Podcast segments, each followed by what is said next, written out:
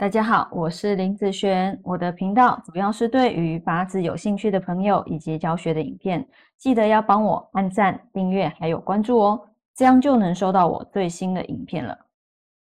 接下来分享今天的题目哈，今天题目是正官先生，你累了吗？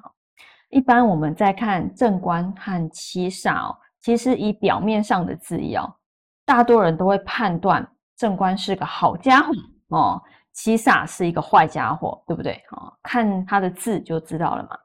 那正官一定好吗？其实对我来讲，真的不见得。有的时候正官反而比七煞更凶呢。好，真的是这样哦。不要以为他看到了是一个正官，一个正面的一个形象，就觉得他好。不要有这样子的思维哈。如果你直觉就是这样判断的时候，真的常常会出问题。好，我们来看看这一个八字。好，那这个八字的出生时间、年月日时，哈，目前走戊戌的大运，它是一个女命。那对于这个八字来讲，好，来我们来看正官和七煞在哪里哦。戊和戌啊，这两个呢是它的正官，那这两个呢是它的七煞。好，把它标注在这边一下哦。那有些人会看到哦，走入到这个官运真官运的时候，变成了官煞混杂，然后就说哦，官煞混杂，当然这个就不好。其实说真的，很多不是因为官煞混杂的关系，而且也有一些官煞混杂，那根本就没有不好哦。所以不要把好官煞混杂全部都怪在他身上，就是因为这样，没有哦，不是。那这个八字呢，最主要是。我们来看他走入正官，大家都觉得好的正官，真的对他来讲会好吗？好，我们来看流通哦。以天干的部分来讲，好，有一个戊癸合金克木的现象。那以地支来说呢？地支来讲，好，卯戌合，然后木克。土克水的一个现象，所以你看哦，这个正官一进来，它就造成了他把他的八字的这个癸水给带走了。那地支这个戌呢，一进来之后，就把他的卯给带走了。哦，你看看他一进来，就把人家我所拥有的东西给拿走，人家把你的东西拿走，你会觉得他是一个好家伙吗？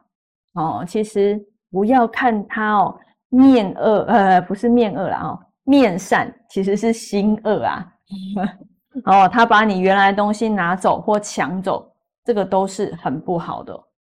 然后你看哦，除了这一个之外呢，卯戌合还造成了一个哦日主受克的一个现象。哇，你看这个正官反而把它变成了一个日主受克的运程。所以啊，这个正官，我觉得他比七煞更凶，你是不是觉得很凶呢？对不对啊？所以有些人也会判断这个八字啊，本来哦正官七煞哦，可能就是哦他的忌神嘛，因为不好嘛，对不对？那走什么印哦会比较好。但是如果这个八字如果走走生金印的时候，反而他的食伤就是他的财运反而会更差。所以，呃，不是你走哪个时神都一定都好，或是走哪个时神都差。我前面有讲过了，所以对我来讲，走生金命运反而财运更差，你会觉得好吗？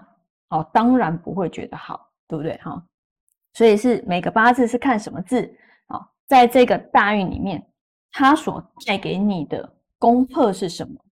好，其实每一个大运它。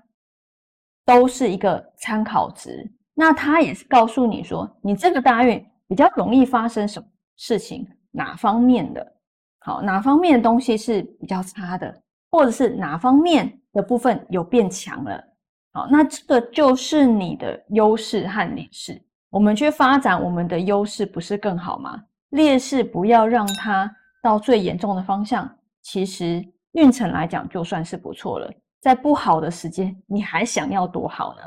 对不对？好，所以这个八字走正官，全部都是走正官大运。但对我来讲，他哦，正官先生，你累了吗？我觉得他不止累，而且还带有凶性呢。好，那以上这个影片就分享给大家以及我的学生，我们下次见喽，拜拜。